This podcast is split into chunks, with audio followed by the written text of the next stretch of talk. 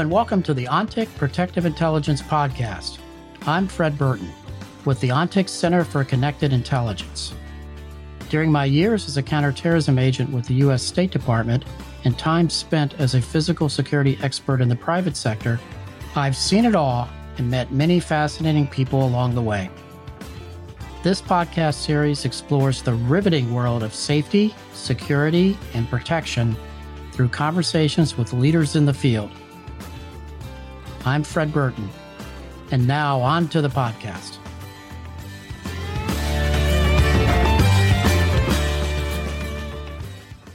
Hi, I'm Fred Burton, and our guest today is Amanda Mason. Amanda is the Vice President of Intelligence for the Related Companies. She is responsible for the integration of information from various sources and bridging the gap of cyber threats, national security, local law enforcement, physical security, and business intelligence. She also provides threat information and solutions to the various subsidiaries under related companies, which include real estate, infrastructure, manufacturing, hospitality, and international finance. Amanda is also a reservist, currently serving as the Director of Intelligence for the District of Columbia Air National Guard. With over 27 years of service, Amanda has held various positions in the intelligence and special operations communities. Amanda, welcome to the ONTIC Protective Intelligence Podcast. Good morning. Thank you so much for the warm welcome. Oh, it's certainly our pleasure. We've been looking forward to this for a while. Amanda, help our audience understand how you got into the security business. Pardon me, where do I, I begin on that? Um, really, I, I think uh, one, it started with just a, a general interest in international affairs and languages. And from there, I think when you start studying you know history of regions it really starts to translate more into the history the lessons learned things that have happened uh, you know with certain situations especially i started off as a linguist in the in the air force uh, arabic linguist and so my time on the job really just translated not only the languages but it really moved into national security. And with that just getting that hands-on uh, on the job training immersion as part of the national security process and programs. And so by doing that sort of hands on experience, that's really where you start learning that you're really becoming a subject matter expert in different types of missions and operations. And so as my career progressed, uh, the more experiences are garnered, whether it was as a translator or in counterterrorism, moving into cyber, and then within missions with across the intelligence community and the interagency, it really started to to grow as a subject matter expert. So instead of a, a traditional study of security, I really was immersed in security. And so with that came the documentation, the writing of of different playbooks, and really just became that uh, I guess um, for lack of better terms, just as, as a linguist and a, a, true immersion in security. Uh, and then obviously, I think from Department of Defense days and uh, moving into the private sector, it really just translated very well into uh, into the new career. Amanda, how did your experiences in the National Guard and the Department of Defense influence your leadership approach and the work you do today? Uh, that is such a, a, a, great question, and I, I, definitely feel like there's there's more uh, than one part to to that. And really the first thing that comes to mind is the way that the military provided us opportunities to learn uh, about leadership and leadership styles. So uh, the military gives us an opportunity to learn, uh, you know, the content, the academics. It actually puts us in the positions to practice what we have learned. And then it, it grades us on the ways that we actually utilize and implement what we have learned, which is extremely beneficial because any leader knows you need feedback not only from your peers, uh, but also from the people that you are leading. And I think that that feedback loop is extremely beneficial because it's also it, it gives us a chance to understand our weaknesses as well as what our strengths are, and then to adjust. Because as we know in security operations, we always have to adjust. And that leadership style is very important depending on the situation, right? If we can have a, a chance to do more long term strategic, it gives us a chance to really um, I think, encourage uh, diversity of thought, right? And intelligence and security, of course, we all have different perspectives of what something of something that could happen, uh, and we'll agree and we'll disagree.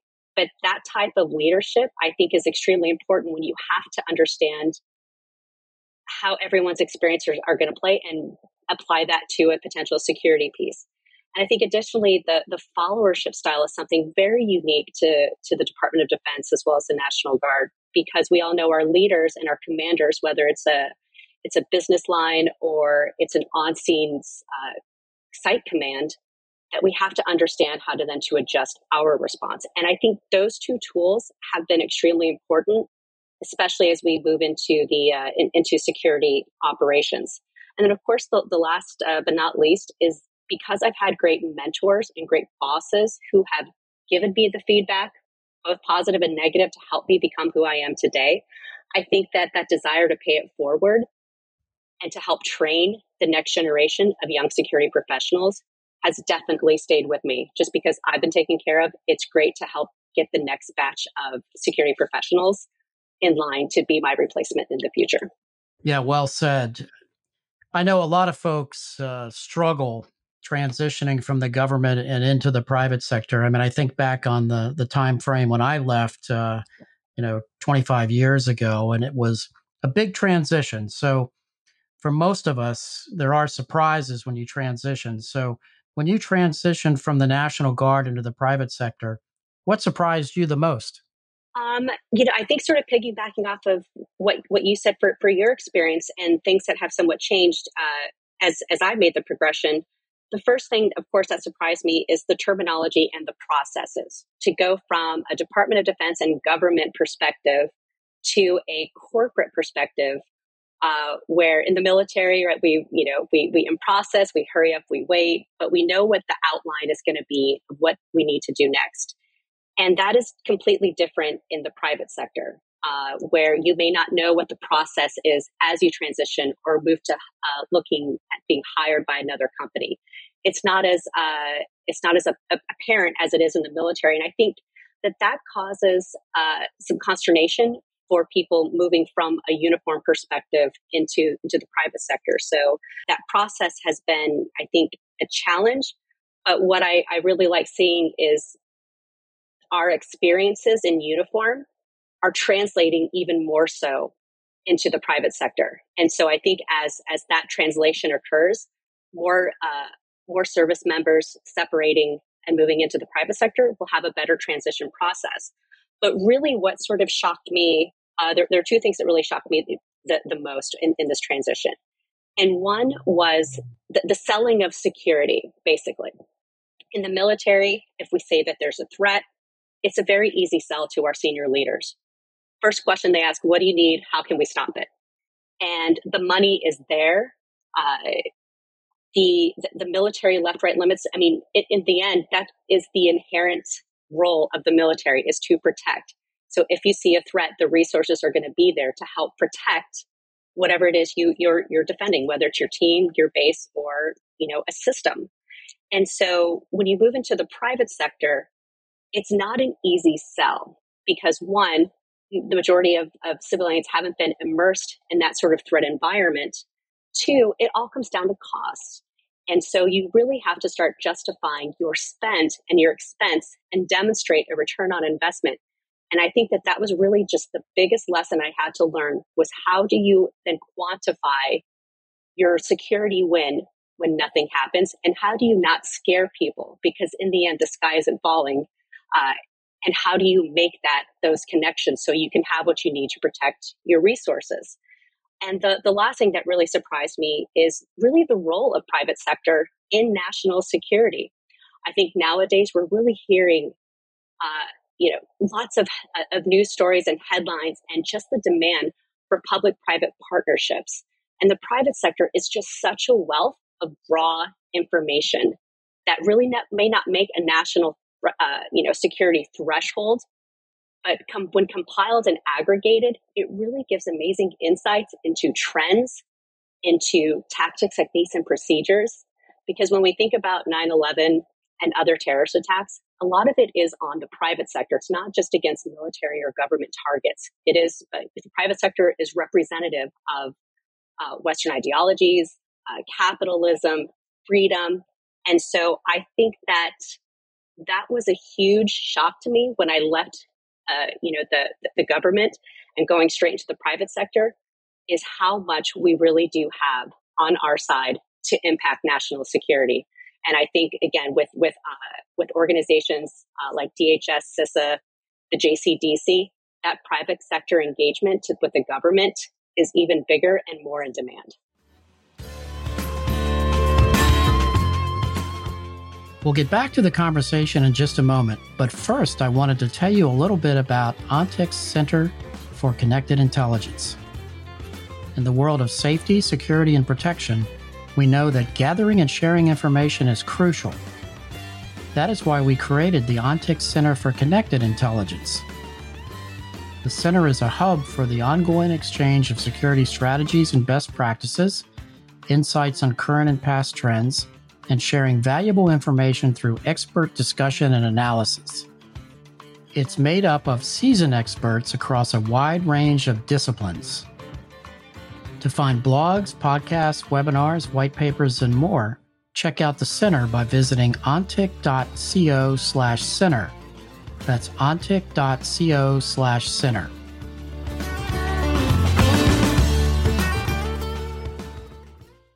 Amanda, for those who may not be familiar with related companies, please tell us a little bit about the company and, and your role. Sure. So, Related Companies is the largest uh, privately held real estate company in the US. Uh, we have mixed use, commercial, as well as luxury uh, and affordable uh, developments. If you think of uh, related companies, really Hudson Yards is our is our uh, not only our headquarters but our largest development. It was the largest development in U.S. history, uh, and there hasn't been a development like that since uh, since the Rockefeller Center. In, in, addition to the real estate side, we also have uh, subsidiaries where that range from hospitality and fitness to gaming to restaurants. Uh, really, when, when, you think of uh, the, the, critical infrastructure sectors, uh, we're we're a part of that in the sense of we have venture capital, we have uh, we own football teams, we own the property, uh, we have the drone racing league as part of that venture capital. So our our range is across the board, and now we're moving into energy uh, and lots of other fields. So it isn't just necessarily a real estate company but we do have a, a huge role across a, a, very wide spectrum. Uh, and then specifically my role, uh, so very similar to what my role was in the government, uh, which is really, um, you know, sort of my title says intelligence, but really it's a it's a it's a mixture of what we would have intel and force protection on the military side, as well as government relations and government affairs. So my role specifically is to look at all our sources of information, sort of aggregate that and use our analytic process, analyze, report, dissemination. But my sources are a little bit different now. It's not only just the government and our own raw information, but it's also our, our, our partners and what bothers them, what are they worried about, and really just sort of looking at the the wide range of security risks at every at every level from the day-to-day sort of tactical as we would say all the way to the strategic levels of geopolitical and national security situations and then turning that to how does that impact our business and our operations i think is that that final piece of what makes uh, my role part of that in, in integrated piece into not only security operations but across our actual business lines yeah that's quite the portfolio how do you see security's role in influencing decisions around office locations? Uh, that's a it's um that's a great question. There nowadays there, there definitely is, I think, a very strong role for security operations regarding the the, the selection of, of locations and office spaces. I think as we see across the news today, right, crime, uh, threats of workplace violence, all these weigh on people's minds because nowadays companies are really being held responsible for the safety and security of their employees. And so security really has that, that huge role of what is the facility look like? What are the security measures? What are the technologies that are in there? Can I work with the, with the company to get whatever else I need to help keep my, my employees secure? And it's not just secure, it's also safe. And when your employees are safe and secure, then obviously you get that productivity. You get that excitement to come into the office because people aren't nervous about what's going to happen in their area. So I think that those procedures, as well as those protocols that are in place, security has a huge role in that because mostly companies don't, they want to help minimize their risk and their exposure. Because again, nowadays, the, the costs are very high for these types of criminal acts and incidents to occur at or near their property. Amanda, what advice do you have for corporate security teams when partnering with real estate or corporate leaders in managing and selecting office space? Uh, there's there's definitely a few things that I have seen that that work. That would be my my advice. And the first thing is, is there a security team there on hand, or do you need to bring in more? If they're on hand, what are their resources and their procedures? Do you have an ops center? How do you relay information back to the to the company as a tenant? How are you sharing information? What's the relationship with the security team, with the local police, as well as with the local government? What exercises and relationships and information sharing will continue in the long run? I think that these are, are extremely valuable that not only are people looking for in amenities in buildings, but also in a security uh, in a security team at a specific site. So understanding the environment, the crime, the risks, and what are what are what is that security team doing to minimize, mitigate, and reduce those vulnerabilities. Amanda, is there anything that you would like to say that I haven't asked you? Uh, nothing really comes to comes to mind. It's uh, I think that the questions were just uh, amazing, and I, I, hope I I hope I hit the points that uh, that were of interest and that you were looking for. You were spot on. It was very engaging, and we really really appreciate you taking the time to be with us today. Well, thank you so much for having me. It's been it's been my pleasure.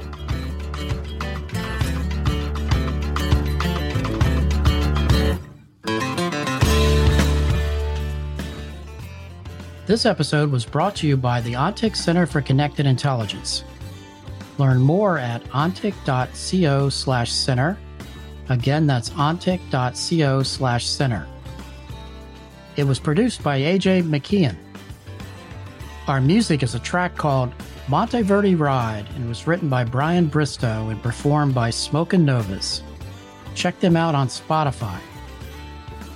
Please remember to rate and review our podcast on iTunes and subscribe on Apple Podcasts, Spotify, or wherever you get your podcasts.